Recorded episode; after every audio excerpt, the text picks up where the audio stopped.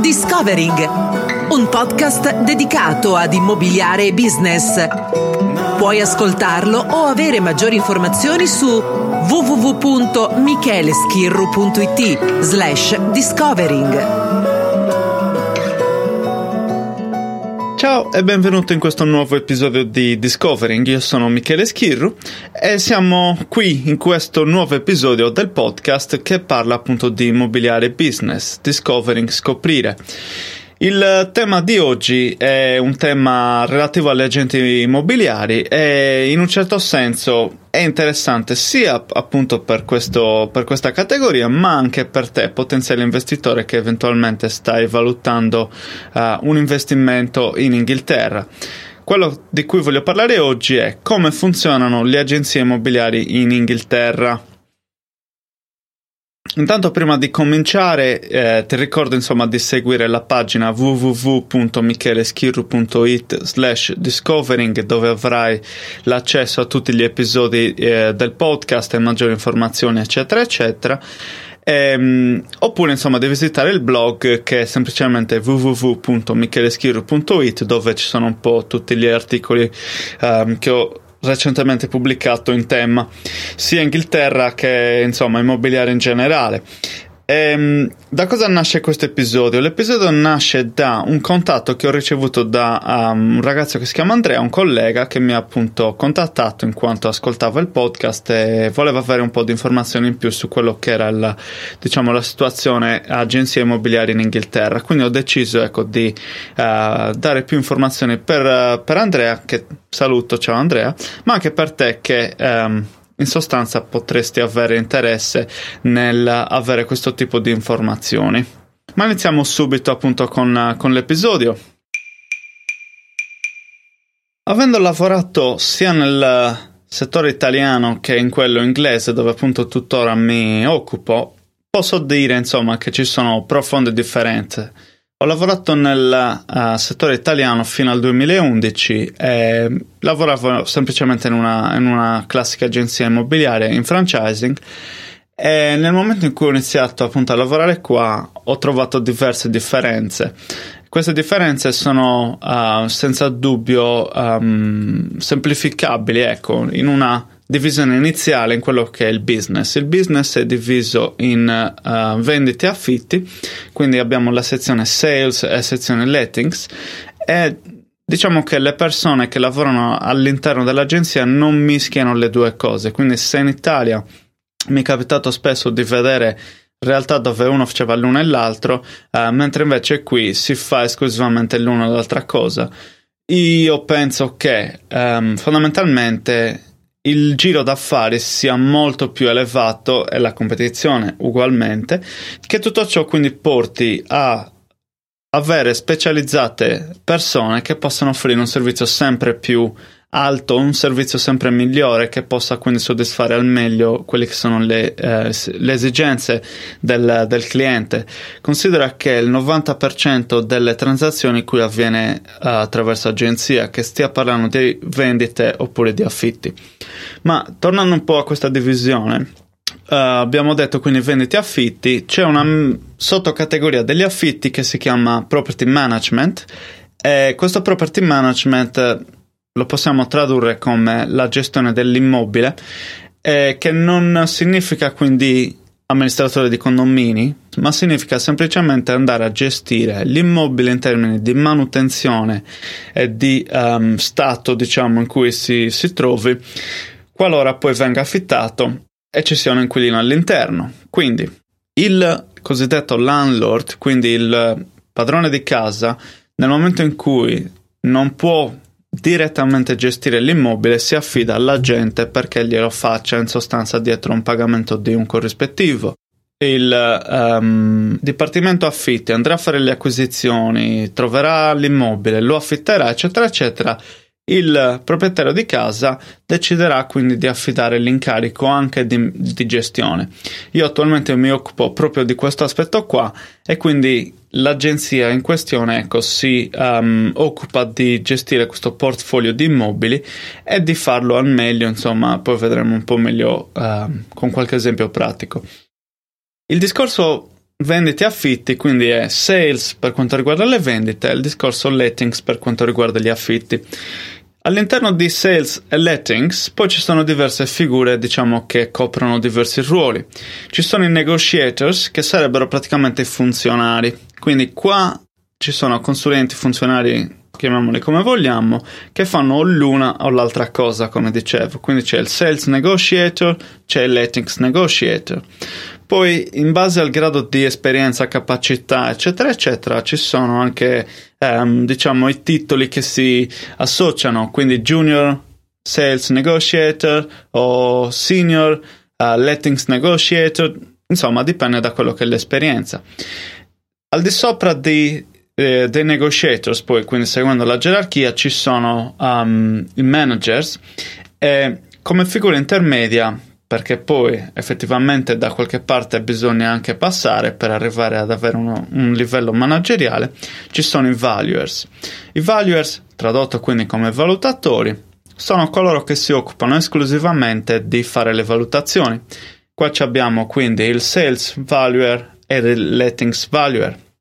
Sempre nell'ottica della specializzazione, il uh, mercato per come è sviluppato tantissima, um, dà tantissime opportunità, perciò le persone andranno a fare o l'una o l'altra cosa e ciò significa che anche qui il valuer farà vendite oppure affitti. Ulteriormente, il negotiator, quindi il funzionario, non andrà a fare le valutazioni ma si occuperà esclusivamente di fare le visite. Fare, ritirare un'offerta e poi una volta che l'offerta è accettata fondamentalmente si passerà al prossimo deal, al prossimo affare. Perché? Perché ci sarà ulteriormente un'altra figura chiamata Sales Progressor oppure Lettings Progressor che si occuperà di progredire quello che è, avanzare quello che è la, um, l'offerta accettata, quindi attraverso tutte le fasi. Quindi molto meccanizzata, molto strutturata come, come gestione. Quelli che sono i managers, quindi si dividono poi in assistant manager oppure sales manager, lettings manager, dipende un po' da quello che è la questione, hanno poi la supervisione su tutto la, l'insieme. Qualora poi si um, riesca ecco, a dare prova de pro- del proprio valore, eccetera, eccetera, si può progredire ancora e ricoprire posizioni di directors, che sarebbero quindi i soci, diciamo, della, dell'azienda di per sé. I directors poi rispondono a colui che è l'amministratore delegato, che in americano è CEO, in Inghilterra si chiama MD oppure Managing Director, che è appunto il, il, il boss supremo, diciamo, di tutta la, di tutta la struttura non necessariamente può essere il proprietario, uh, può essere semplicemente incaricato di gestire tutta la, la baracca, ecco. Tornando al property management, la figura fondamentale che c'è al suo interno è il property manager, che è semplicemente una persona che ha l'incarico di gestire una serie di, uh, di immobili che fanno parte del suo portfolio.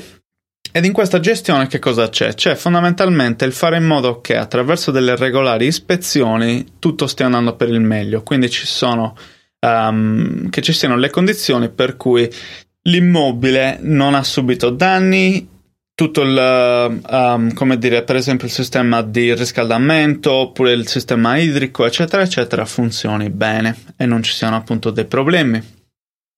Qual è il modo in cui viene gestita, diciamo, la fase di acquisizione?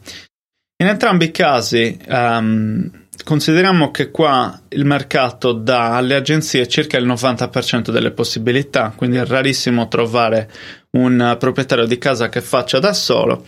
Devo dire che la cosa è un po' aumentata recentemente negli ultimi 2-3 anni perché sono subentrate diverse agenzie cosiddette online agents, quindi sono delle agenzie online che attraverso una mm, commissione pagata in anticipo dal proprietario di casa danno la possibilità di inserire il, l'annuncio nel portale immobiliare.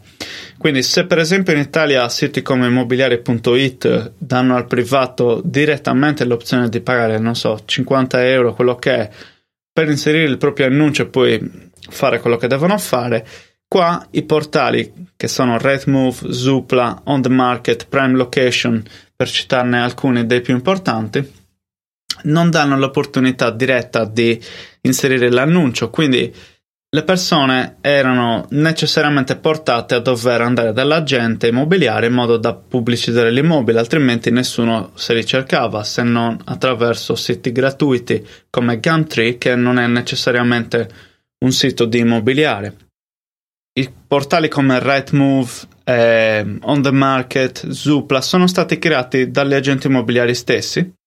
Tutto ciò è stato però diciamo preso di controbalzo da questi online agents e per citarne alcuni c'è UPAD ma anche EasyJet che tra l'altro è la compagnia aerea ha creato un, um, un, brand che si chiama Easy Property e loro danno attraverso appunto il pagamento di una fee d'ingresso um, per annuncio la possibilità di pubblicare per concludere, questa fetta si sta leggermente espandendo, ma stiamo parlando veramente di una cosa non superiore al 10%, quindi il uh, 9 landlords su 10 vanno poi ad affidarsi all'agente immobiliare di fiducia per trovare il, uh, l'inquilino per il proprio immobile oppure per andare ad acquistare un nuovo immobile. Questi uh, landlords praticamente poi vanno di solito a trovare un agente che gli possa offrire un bel pacchetto, quindi nonostante sia tutto molto strutturato, i dipartimenti dentro l'agenzia funzionano molto molto bene, c'è una grandissima comunicazione, quindi c'è un interscambio anche. Il landlord potrebbe eh, arrivare da quello che è il sales department, quindi dal settore vendita, perché ha comprato l'immobile in via dei Razzi numero 3. Allora, una volta che l'ho acquistato, verrà poi messo in comunicazione con quello che è il settore affitti, ma non acquistato appunto fatto lato. Si intende una volta che l'offerta è stata accettata Già da allora si, si verrà appunto messo in contatto col settore affitti in modo da creare un rapporto, fare una valutazione di mercato, capire un attimino come muoversi e addirittura iniziare magari anche già a cercare un potenziale inquilino. Quindi stiamo parlando veramente al, um, del processo appunto di base iniziale.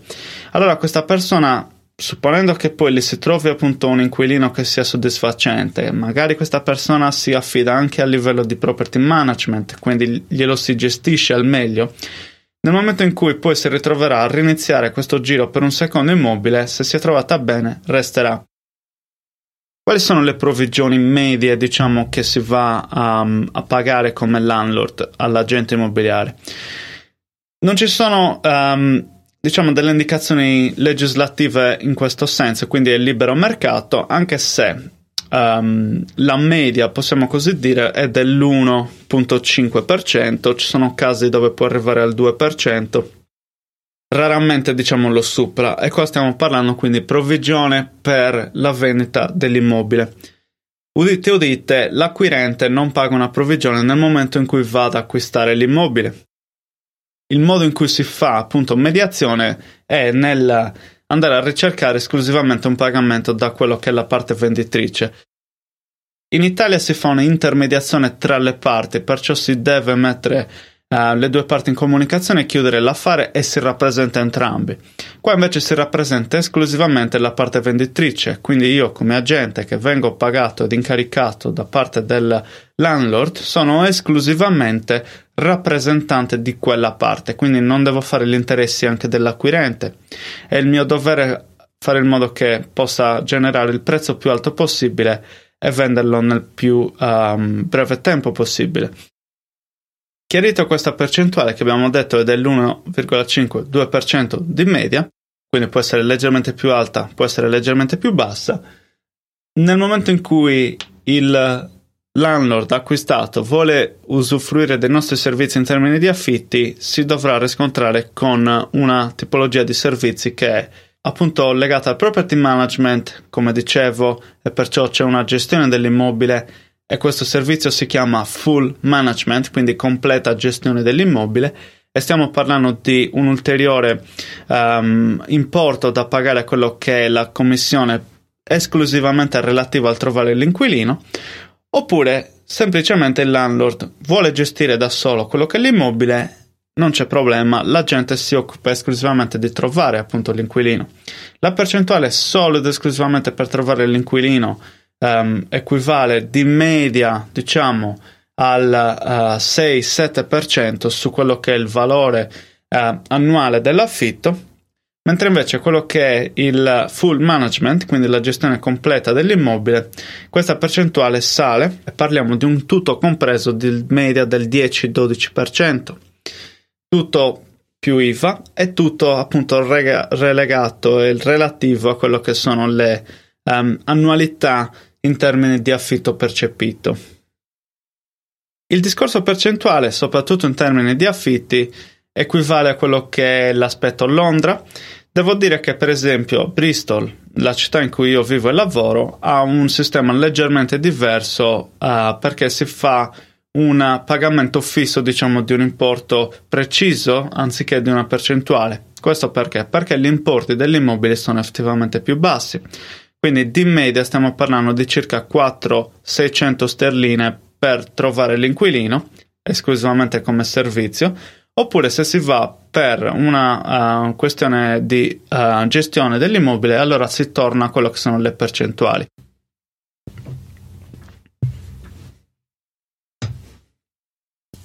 Quindi per ultimare, diciamo, tutta questa panoramica, quanto viene pagato un dipendente, una persona che lavora come negotiator, come valuer, uh, come figura attiva all'interno dell'agenzia immobiliare? Diciamo che dipende uh, ovviamente dalla figura, dalla competenza, dall'esperienza, dalle qualificazioni, se sia la cosiddetta license, quindi il patentino o meno, però in linea generale, prima di tutto, um, non esiste essere partita IVA all'interno, ma la maggior parte dei casi si tratta quindi di normale impiego, quindi con un contratto di lavoro. E come nella quasi totalità dei casi in tutti i settori nella, in ambito Inghilterra si parla sempre di contratti a tempo indeterminato. E, ehm, nel momento in cui si va a maturare le provvigioni si fa una percentuale nella maggior parte dei casi, oppure c'è una cosa fissa, una flat, uh, una provvigione flat per numero di uh, transazioni effettuate. Questo si applica prevalentemente nel campo degli affitti.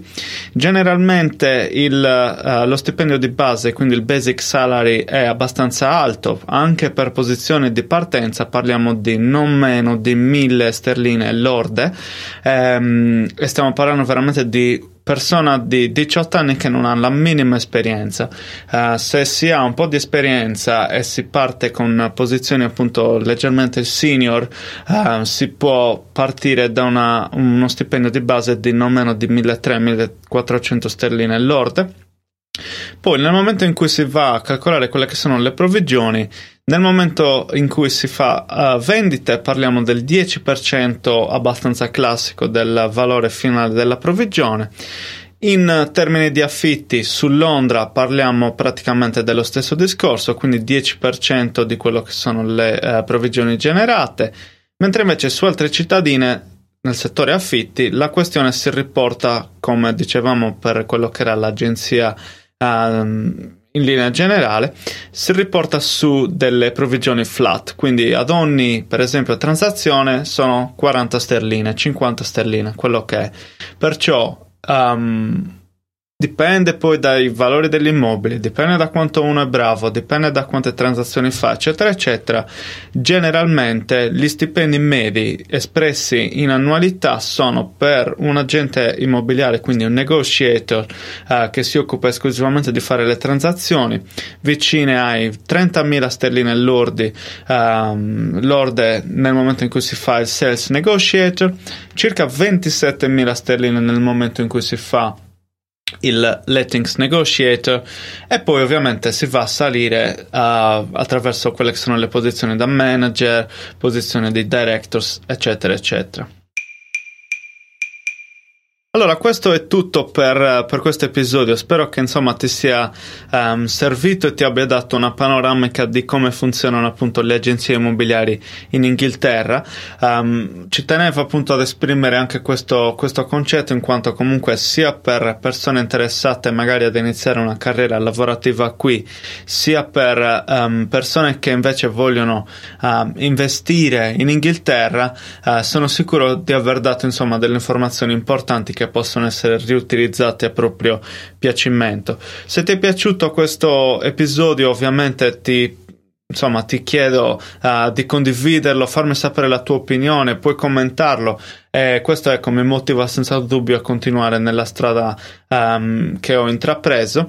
Ci sentiamo presto e ti invito a seguire il sito su www.micheleschirru.it dove c'è il blog e poi insomma troverai anche tutte le altre informazioni rilevanti. Mi puoi seguire su Facebook oppure su Twitter e io ti auguro una bellissima giornata e ci vediamo o sentiamo presto. Ciao!